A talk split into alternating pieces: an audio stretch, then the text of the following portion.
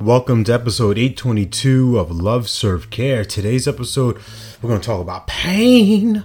Yes, pain, suffering, anguish, all of these things that are building blocks for you, not only in your business, of course, it's crucial for business to have this muscle or have these these abilities, these capabilities, capacities of strength, but for life as well. As you may have noticed, this is not a smooth and easy ride that we're on.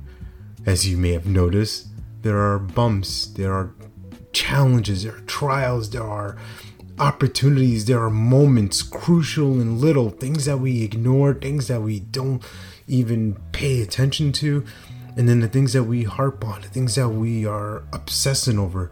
I call it the rewind button. We're hitting the rewind buttons in our mind, replaying this. Wish it was different. Should have done that. Could have done this. Ought to have done. And here we are losing sight of this gift, the present is.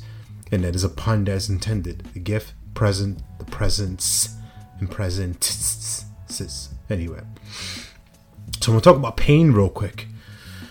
And in the show notes, I'm gonna put the quote in from this rapper Boldy James, and he has this great song "Double Hockey Sticks," and this beat switches, and you know, drops.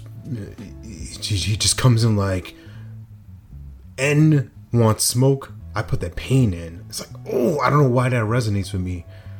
At least at first, I didn't recognize it. Then I I saw it that, yeah, people can see what's on the outside. They can see oh, you're doing this. Man, why does he have that? And why is she looking like this? And why don't I have that? And we, we do the comparison game. This is a bit of the rewind.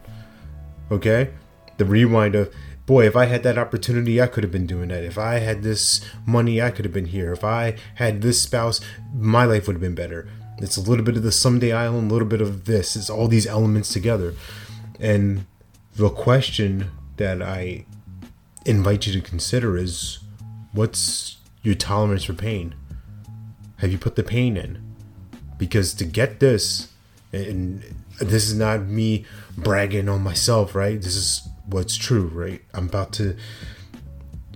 I'm part of a leadership group that's leading hundreds of BIPOC coaches around the world. I'm speaking at different events and getting accepted for different speaking opportunities. Why? Because I'm putting pain in. Pain in of the not knowing, the pain of the embarrassment of sometimes, the humiliation, the frustration. So, what's your tolerance for pain? Can you take it? Can you bring it? Because it's coming, it's everywhere, it's always there. I choose abundance and I choose strength and I choose love and I choose service. That's my game.